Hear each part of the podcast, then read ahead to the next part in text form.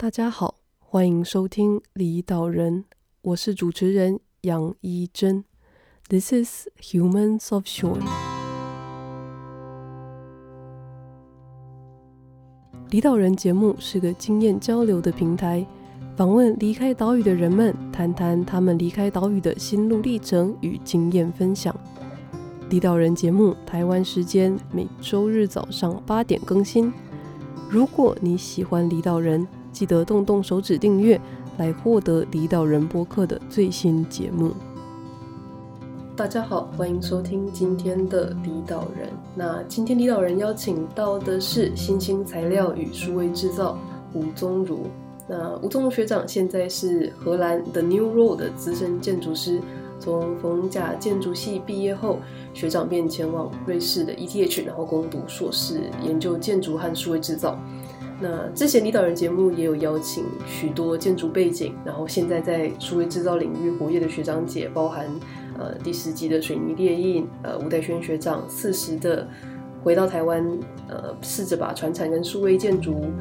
去做结合的施宇竹学姐，然后现在还有五十二，现在在瑞士做数位制造的诶高鼎钧学长。那虽然说今天的吴宗儒学长也是做数位制造，但是是完全不同的方向。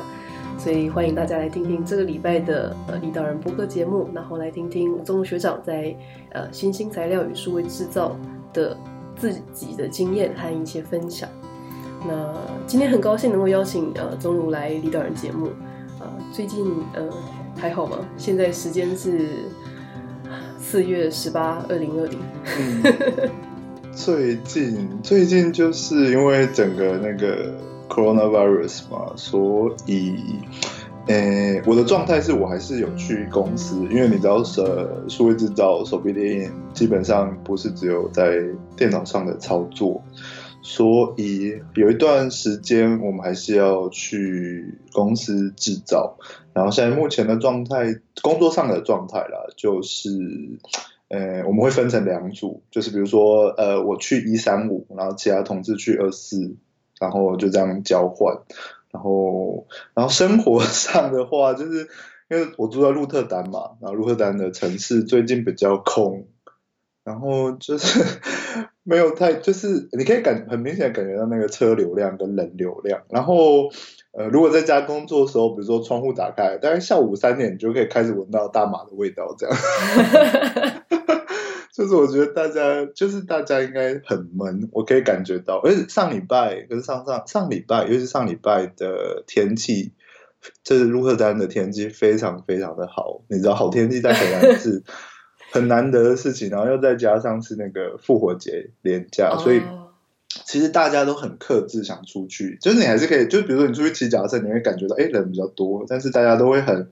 那蛮奇妙，就是你骑脚踏车跟骑脚踏车，那个是大家看到彼此，然后大家都会闪很远的，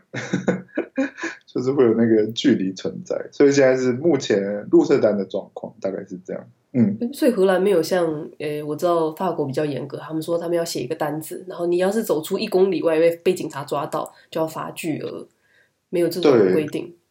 荷兰比较没有诶，荷兰就是比较，但是荷兰有规定，我记得是。三个人以上好像不能群聚吧？就比如说像我们上礼拜，我跟另外两个朋友在公园，然后超过三个人的话就会被开罚单的样子。然后公园里面有那个警察开的巡逻车在巡逻，但是你感觉警察就是很也很 chill 的在巡逻的感觉，因为天气真的太好了。想要问一下，就是关于学长现在任职的公司，就是是叫做。The New Role 嘛，就是公司名称就是 The New Role。那可以帮我们介绍一下，就是公司的一些核心价值啊，或者是业务内容啊，或者说像学长你为什么会加入这一间公司？OK，哈哈。呃，我记得那时候，因为那时候从 ETH 毕业之后，其实最想要、最想要，当初是留在瑞士。因为我自己还蛮喜欢瑞士的，就是整个生活的那个生活品质啊，或是而且我喜欢户外运动，我喜欢爬山，所以其实当初原本是想要留在瑞士，所以当初呃其实投了一些，其实整个欧洲的公司都有投，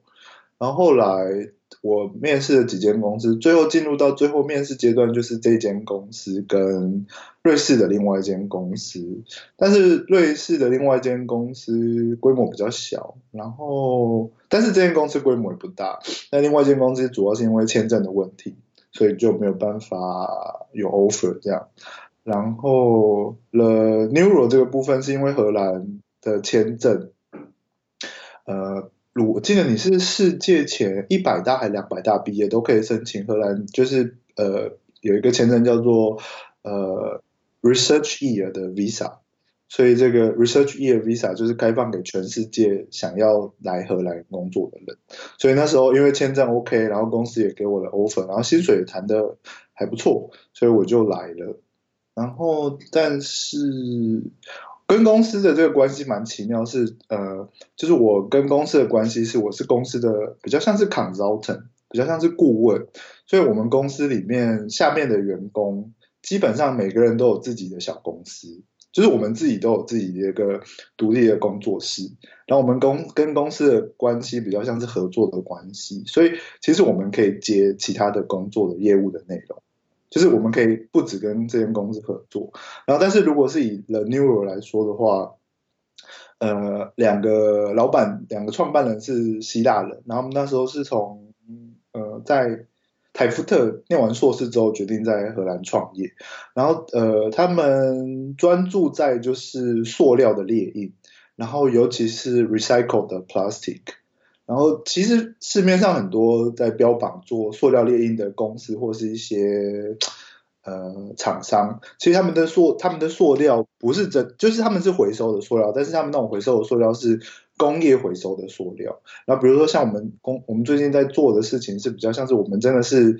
呃想办法从 local，就是从这种 local 的 community 去收集居民的塑料。然后把这些塑料转变成可以列印的东西，然后因为这个原因，所以我们跟呃鹿特丹市政府或者阿姆斯特丹的市政府都有一些比较密切的合作。然后两个老板因为是希腊人，所以我们除了 lab 在荷兰之外，我们还有另外一个 lab 现在在雅典。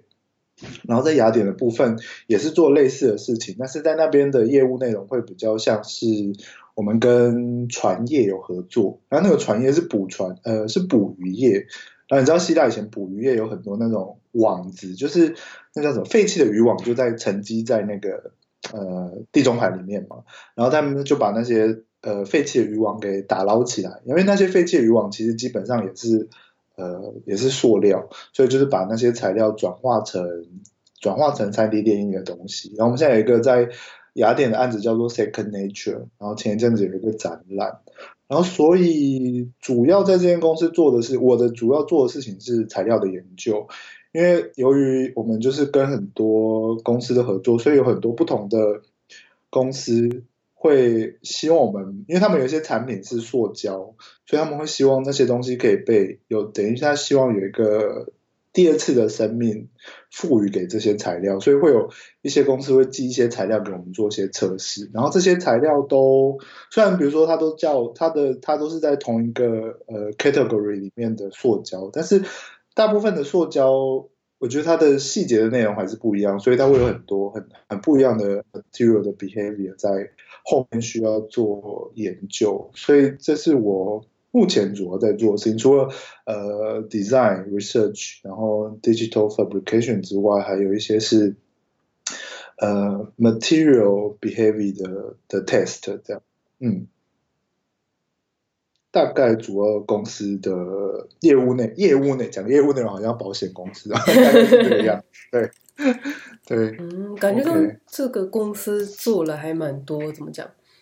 嗯嗯，就是。我自己之前有看到网络，忘记是什么时候了，就是有有那个影片就窜红嘛，嗯、然后就是好像有一个也是欧洲的人吧，然后他就自己拿那个机器把塑胶搅碎啊，然后做成嗯。做成一些家具制品啊，或者是一些家饰品类的东西，嗯嗯嗯，可以有点像是那种状态，然后扩展到不同的产业，或者是扩展到比较大型的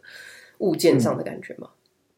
对，就是嗯、那个是我们的 daily life，就是把那些塑胶搅碎之后，然后那些东西搅碎之后，比如因为比如它可能是 PP，就是不同的塑胶，PP、PET、PETG 或是 HDPE，就是 PLA 有很多种不同的塑胶。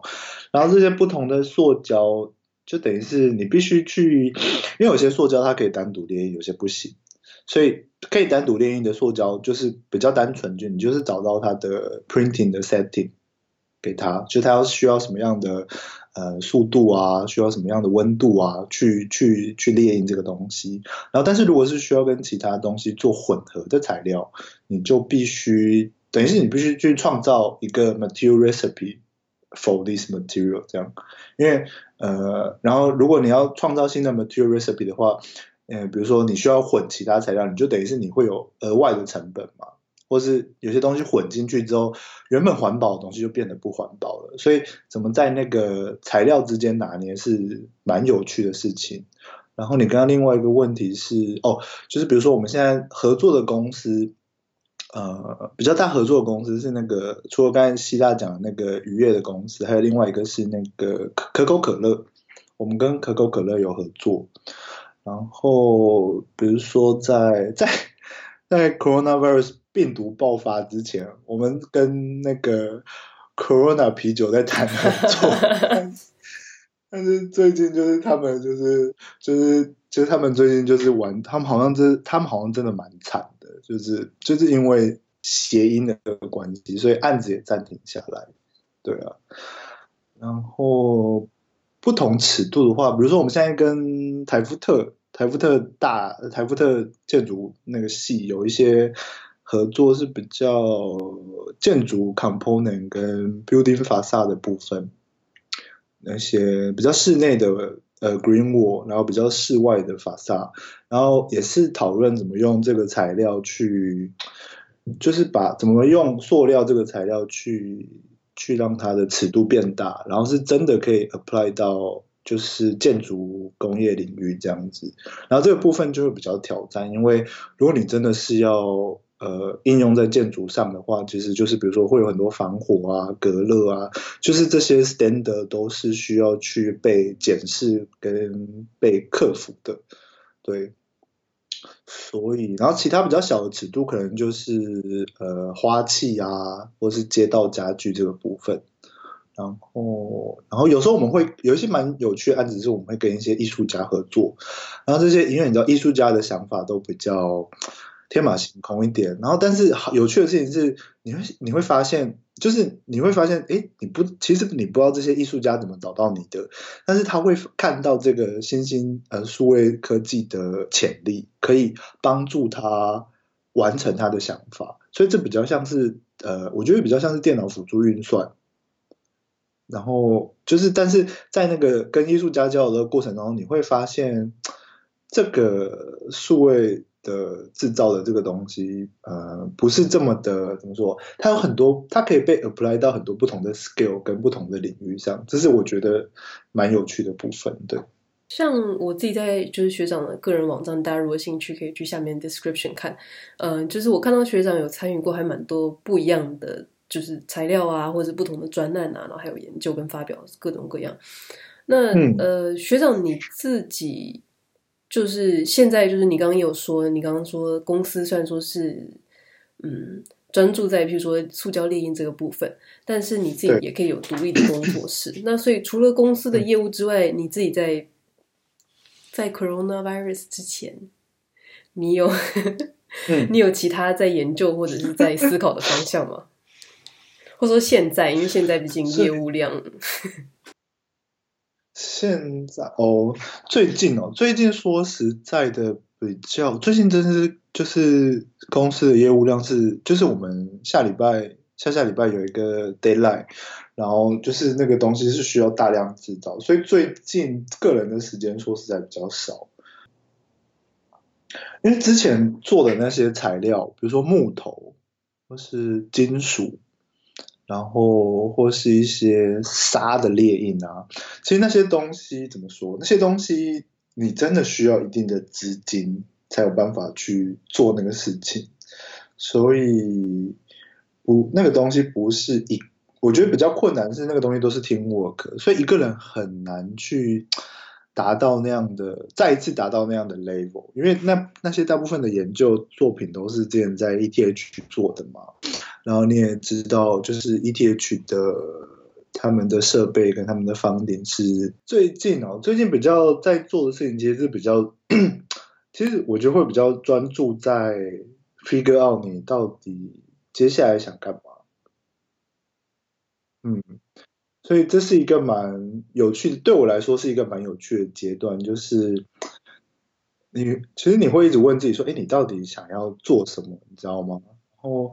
但是我觉得这需要一段时间去去酝酿，去想一下。然后，但是所以在这个过程当中，你能做的事情就是不断的呃累积自己。然后累积作品也好，或是呃充实一些材料的知识也好。然后另外一个我觉得很重要的事情是，是我最近觉得非常非常重要的事情是，你必须你必须懂得怎么去去去怎么去去 marketing 你的东西，就是你要怎么去去兜售 你的技能跟你的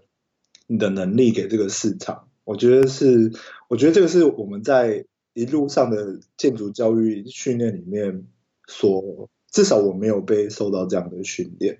所以换句话说，就是你会，我觉得反而荷兰是一个好的地方，就是它有很多 open 的 funding 你可以 apply，然后所以就是那个东西怎么跟那个 funding 你要怎么去 apply，你要怎么去写那个 proposal，跟怎么去写那个 business plan 是，我觉得是另外一件事情，我觉得蛮。对我来说蛮不容易的，然后再加上东西的过程当中，你有时候会，其实是怎么说？你会真的有时候你会不知道到底，就你会在思考说你自己的卖点到底是什么？我觉得那个是比较，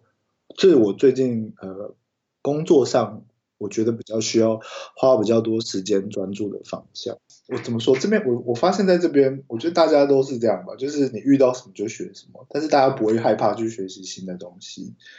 所以，比如说像我最近，我最近真的是首当其冲需要面对的事情，就是因为我第一年是 research year 的 visa 嘛，然后等于是我第一年到第二年，因为我等于是自己的工作室，所以你要去转换那个签证的过程，你就我就必须转换成一个叫做 start start up 的 visa，所以就是比如像是新创产业的 visa，所以这个新创产业的 visa。你就必须，你真的必须写那个 business plan，然后很清楚写说，呃，他们就是很清楚问你说，呃，你下一年的年度目标是什么？你希望达到什么样的程度？然后你你的你希望，你觉得你的这个你你你的这个会的东西对荷兰来说有什么有什么帮助？它有什么 benefit 在这个市场，或是它的 technology 的 unique 的地方在哪里？所以这些东西就变成是你要回过头去检视你的你所学、你所做的东西，然后跟这个真实的社会有什么样的连接，就比较不像是在学校做 research，因为在学校做 research，比如说你在这个 lab 或是那个 lab，基本上。你就是跟着实验室的方向，或是你从这个实验室的基础之下发展出你想做的事情嘛？但是那个东西要怎么跟呃那个学术领域泡泡之外的东西连接？我觉得那个是那反而是另外一个。我来荷兰之后，我发现这是在跟瑞士比较不一样的地方。那时候在瑞士毕业之后，然后你会发现，其实，在瑞士。的学校，比如在 ETH，他们很专注在这个呃 computation、digital fabrication 的发展。但是你会发现在在学校以外，在这个 ETH 之外的学呃，在公司，如果以建筑领域来讲的话，呃，我觉得瑞士人还是比较喜欢，就是传也不是说传统，就是比较稳扎稳打的建筑。就是以前我们在学校学那种平地铺头，然后但是那些东西就是他们会做到很精准。很到位，但是不是这么多的呃公司建筑背景的公司对对数位制造有兴趣？他们可能会对病或是那种病的管理啊，或是那些呃一些怎么建模啊，或是怎么去做 simulation 比较有兴趣。但是你说真的做制造的话，好像还好。可这一点反观在荷兰，在荷兰，比如说在反而是在荷兰里面，在荷兰，比如说以台福特来说，台福特学校里面，他们反而没有这么多的，他们当然也有 3D 列印机，有机械手臂，但是他们没有这么多的，怎么说？他们没有这么 focus 在这个部分上面。但是如果你看到那个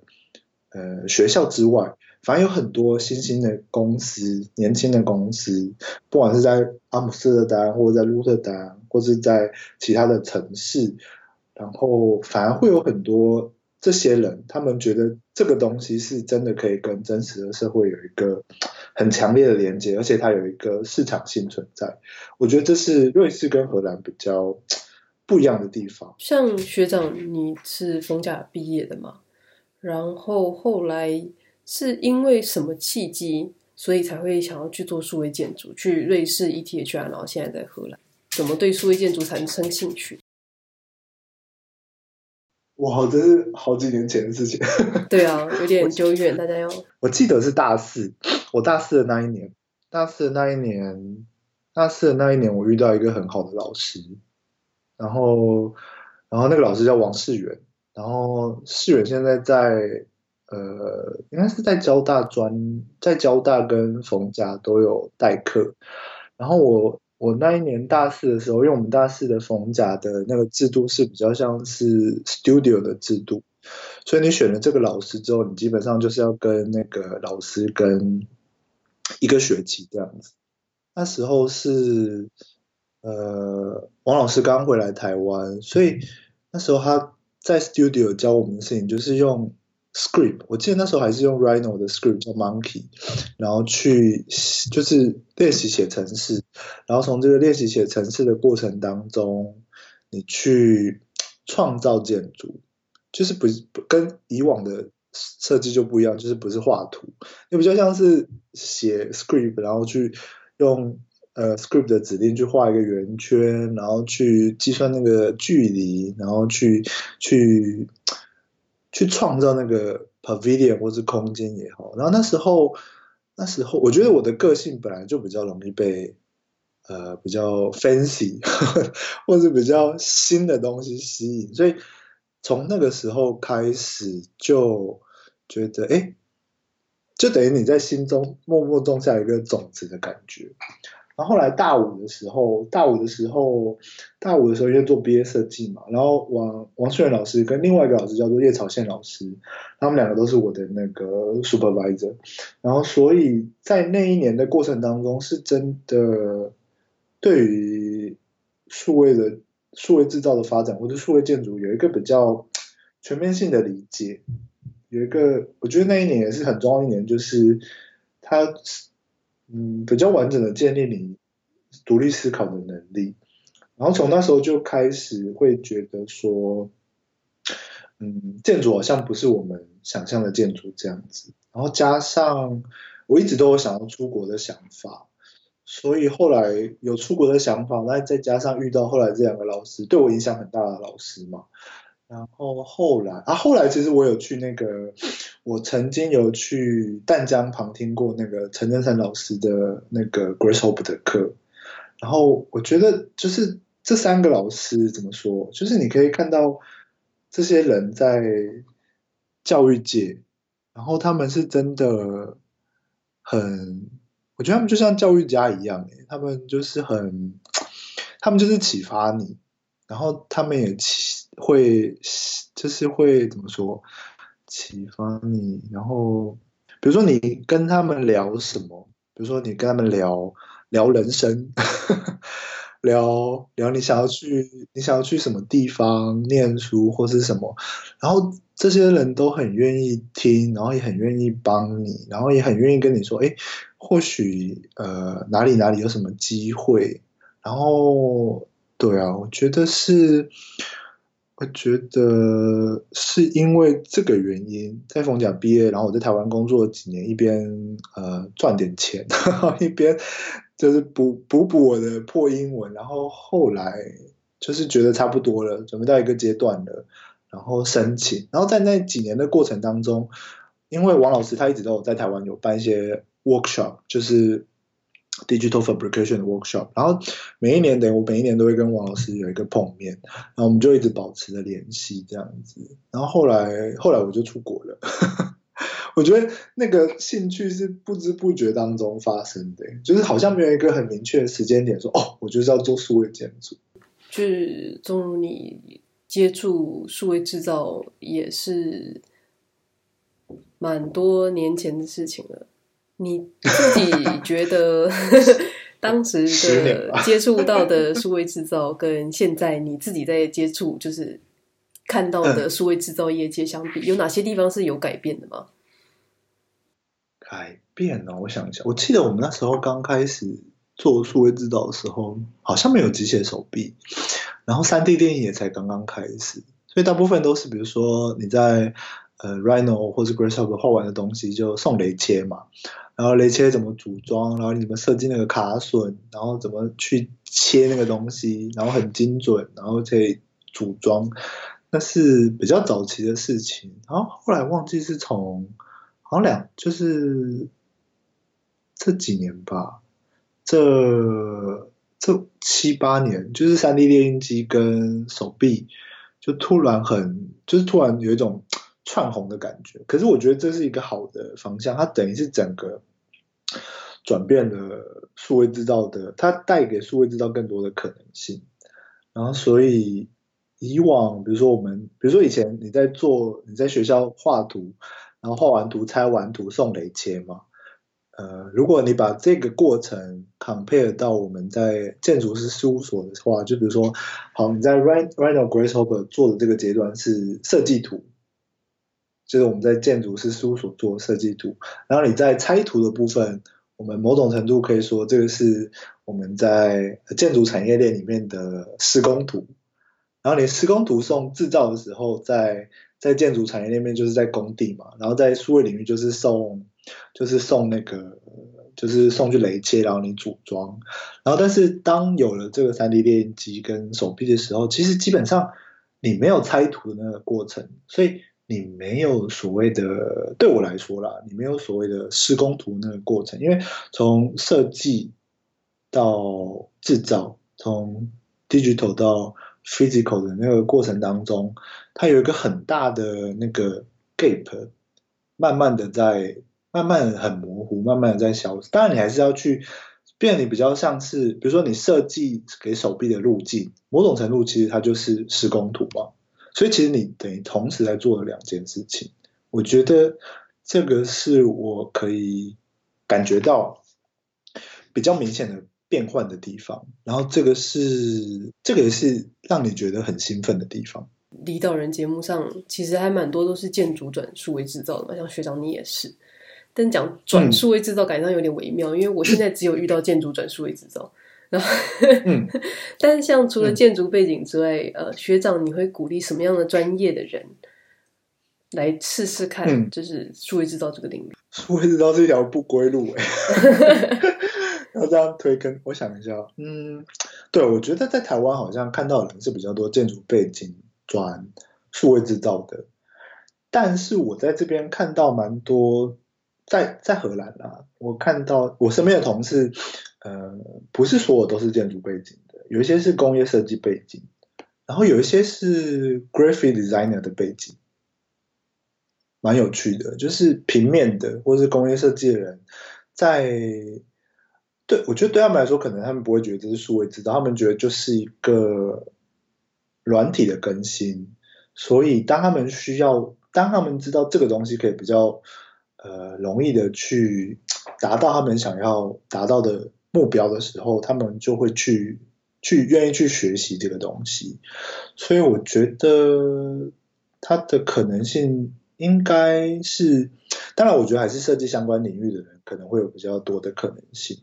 但是我我印象中，我之前有听过一些是比较电机或是机械背景的人转数位制造，我那个就很懵，因为那个电机跟呃机械背景的人，他们对于数位制造的理解跟我们是完全不一样的。所以，当你跟他们在讨论一些事情的时候，你会发现他们有很不一样切入的角度，不是这么的设计，但是会比较 technical 一点。但是那个 technical，那个那个 technical 的那个那个切入的观点是很好的。所以我觉得我会觉得 maybe，嗯，比如说像最近大家都说，哎，以后比如说十年、二十年之后，大家都要会写 script 啊，然后好像这变得是一种很基本的基本的语言，然后我就会想到以前那个陈老师以前有说过说，比如说。呃，你会中文，你会英文，你会德文，但是如果你会呃，但是你英文可能没有那么好，但是你城市语言写得好的话，其实它也是另外一种，它是另外一种 language，然后它是一种，而且，这种它是一个非常非常 global 的 language，然后是大家都可以沟通的。我觉得好像就是数位制造的门槛没有大家想的这么高，所以我觉得是大家都可以尝试看看。但是当你在尝试的过程当中，这个东西怎么跟你的背景做一个结合，就是就是另外一个另外一个会发生的有趣的事情。对，嗯，比如说像最近这个病毒这么流行，你就会看到很多 很多那个很多三 D 制造猎鹰的公司啊，他们就是会很，尤其是在意大利或是南欧，他们会大量的生产那个口罩。口罩那个那个骨料，然后提供给当地的医院，然后这个就是你以前完全没有想过说拿三 D 猎鹰机来列印口罩这种东西，你知道吗？所以它会很，它除了对应不同人之外，好像也会对应不同的时代，对应不同的产业，就是它是一个可适应性很高的的工具的平台，应该讲平台，对啊。刚刚学长也提到嘛，就是说现在也是一个在思考的状态，然后要找到产业定位啊，什么什么。那你觉得现在就是你自己觉得有什么台湾有什么产业是可以是数位制造可以呃介入的？我觉得数位制造要 apply 到台湾的建筑产业，可能还需要一段时间。但是我觉得可能是比较嗯。说实在，台湾的台湾，比如说以塑料来说，台湾的塑料回收在全世界也是很有名的。我觉得其实这是一个蛮大的机会。如果以产业来说，我觉得另外一个是台湾的台湾的，就是台湾制造私人呃私人游轮的那个能量也是很强大的。然后我觉得这也是一个，我觉得这是一个机会啦。但是呃，我我只是呃怎么说？讲我的想法，然后我觉得另外一个是室内设计有很大的很大的潜力。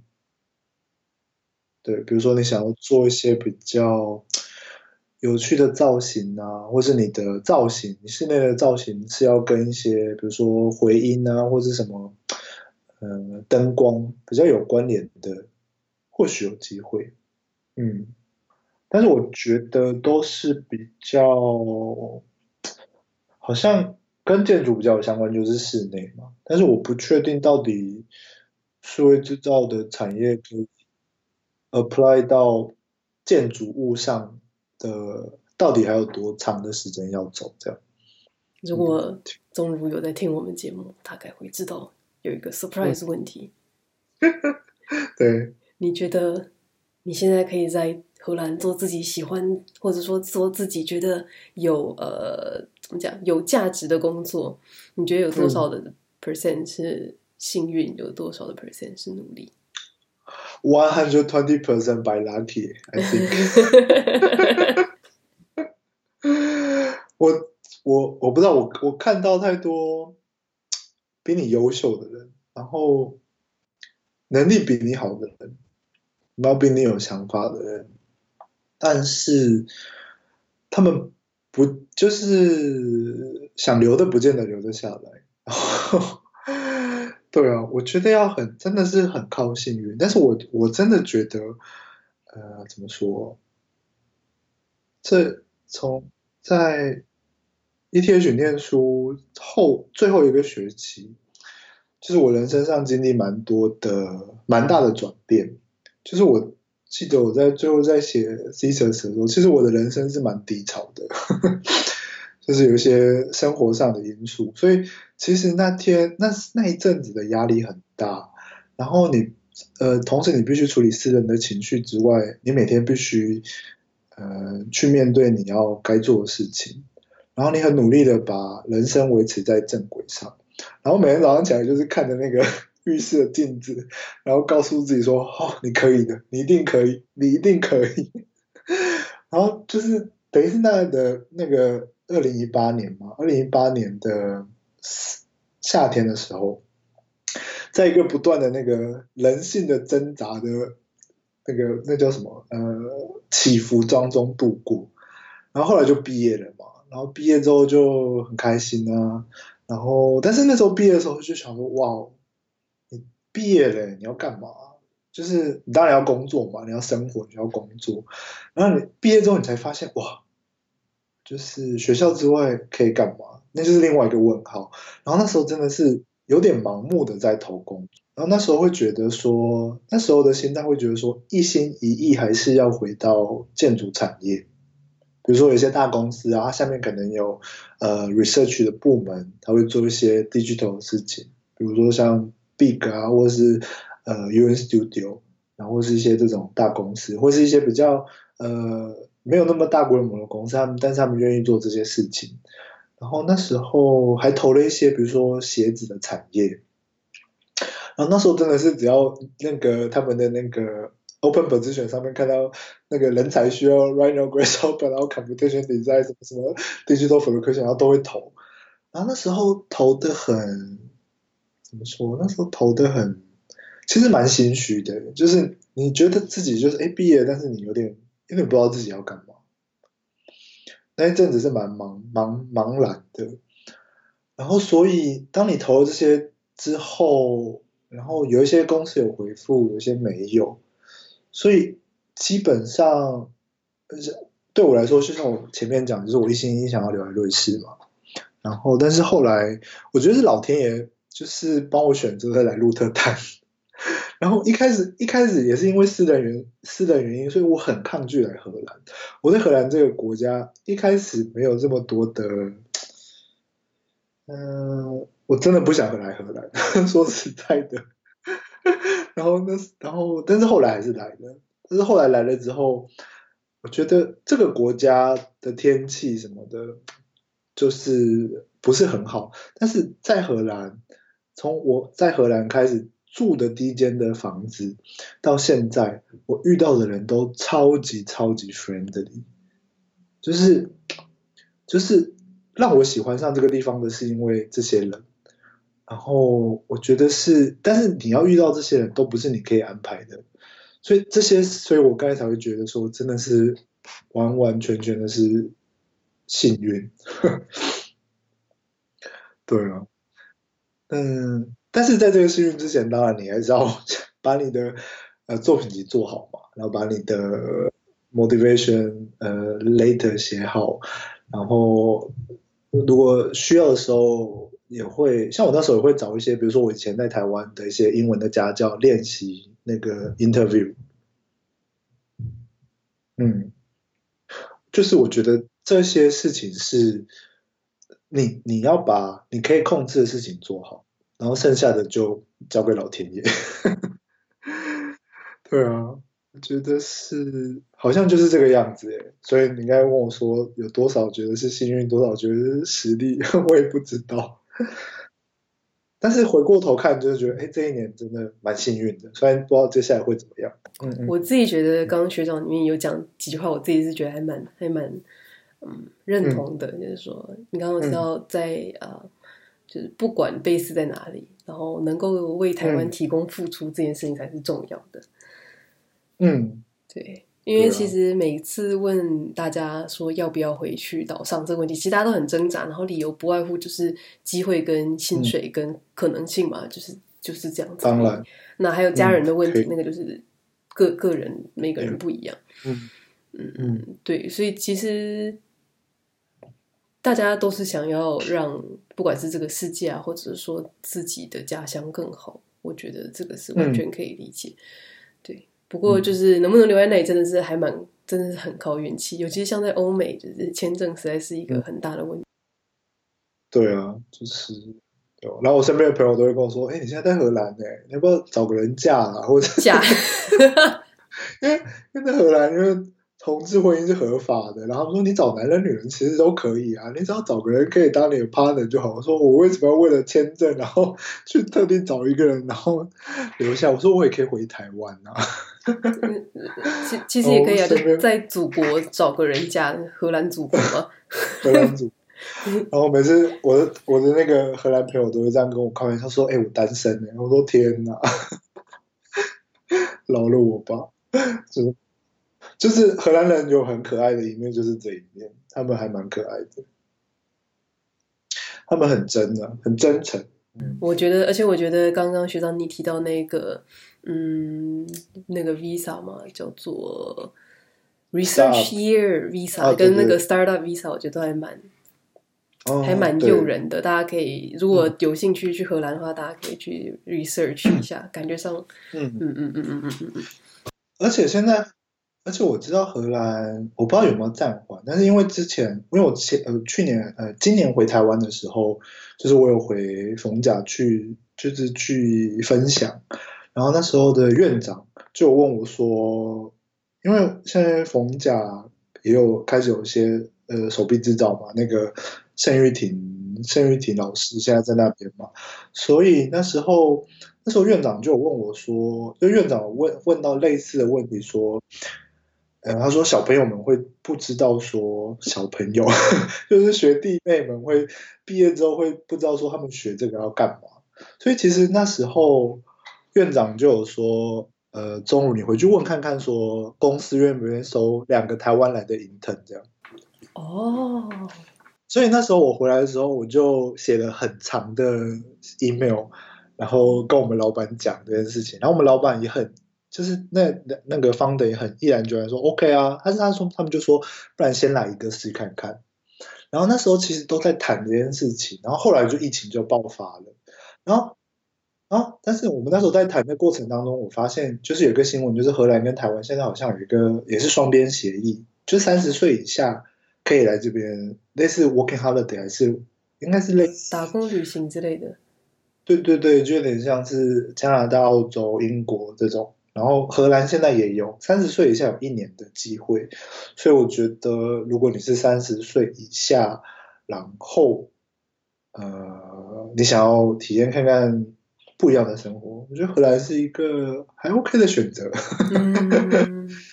对啊，所以那时候就有在谈这件事情嘛，但是后来就是因为这些事情爆发就暂缓，所以就看看之后怎么样咯。对，对，然后、嗯、而且再加，而且我觉得就是如果有收听节目的听众朋友，大家家里面或是认识的朋友或长辈是做塑胶啊、再生啊之类的产业的话，也可以看能不能对，可以跟我联络，给个你知道钟如。你会心动的 offer，这样 我们就可以做各式各样、各式各样的，嗯，我也不知道发展这样。可以可以寄信给我，这样欢迎各种合作。我最后变那个变什么选秀节目这样。哦，你哦，那你感觉上要可能现在要开始开一个 YouTube channel，就是你知道，嗯，先开始讲每种塑胶的不同。哦，这个。这个蛮困难的，做塑胶型知识，对，做塑胶专业的知识型网红之类的，I don't know，还蛮有趣的。然后还有什么？我想想，嗯，对啊。但是我觉得，我觉得补充一个，我觉得出国之后，我觉得最大的不，对我来说最大的不一样。这一段可以不一定要剪进去。我觉得对我来说最大的不一样是，我觉得你学会怎么更诚实的面对自己，或是或许是说年纪到了吧，你大概知道你不喜欢什么事情，所以你不喜欢的事情你就不要浪费时间在上面，所以你就会，所以你就会有更多的时间做你。呃，可能比较有兴趣的事情。今天就真的很谢谢，就是宗儒学长来陪我们聊聊你、嗯、呃工作上的内容啊，还有一些呃自己的就是关于数位制造的想法。所以、嗯、最后还是要再重申一次，就是如果大家有认识的人啊，或者是家里面是做塑胶相关产业的，欢迎跟钟儒学长联络，网址在下面的链接。谢谢，谢谢。我没有收钱，可是我还蛮喜欢做业配，我还蛮好笑的。哦，对，因为我觉得像大家都是觉得想要回去，想要改变什么，想要付出什么，但是没有机会。那假设说刚好我们听众里面有人是有想要做这一块，但不知道怎么做的，那其实这不就是 perfect match 吗？就是你们就可以就是嫁一就是结婚结一结嫁一嫁，然后就可以大家就可以知道，就是去就是在海外工作的人也可以很开心找到自己能够发挥的呃领域。那在台湾的一些可能比较 local 的产业，他们也会找到一些呃叫做升级的一些做法，或者说改变的做法。那我觉得这就是超级 perfect match，不是吗？嗯，那倒是真的。而且我觉得台湾。我觉得台湾的台湾的，我觉得台湾的实力真的很强，但是我觉得台湾台湾还是要，我觉得在怎么说行销这一块上面，真的要需要一个大跃进。我觉得这是另外一个话题了。对，这是另外一个话题。所以我们之后就要找做行销的人。对对，因为我也很缺行销这一块。对，做 marketing 的人真的那个嗅觉要很敏锐。对。所以大家如果有认识就是在海外做行销的人，欢迎，嗯，那个洽询李导人联络，请请私讯啊，或者是动态 tag 啊，whatever you want。感谢各位收听李导人，听完李导人们的分享，让你有任何收获或想法，都可以在 IG 动态 tag Humans of Shore，让李导人知道。如果你喜欢李导人，也别忘了在播客平台上。给李导人一些推荐和评价，让更多人有机会接触李导人节目。我们下周见。This is Humans of Shore。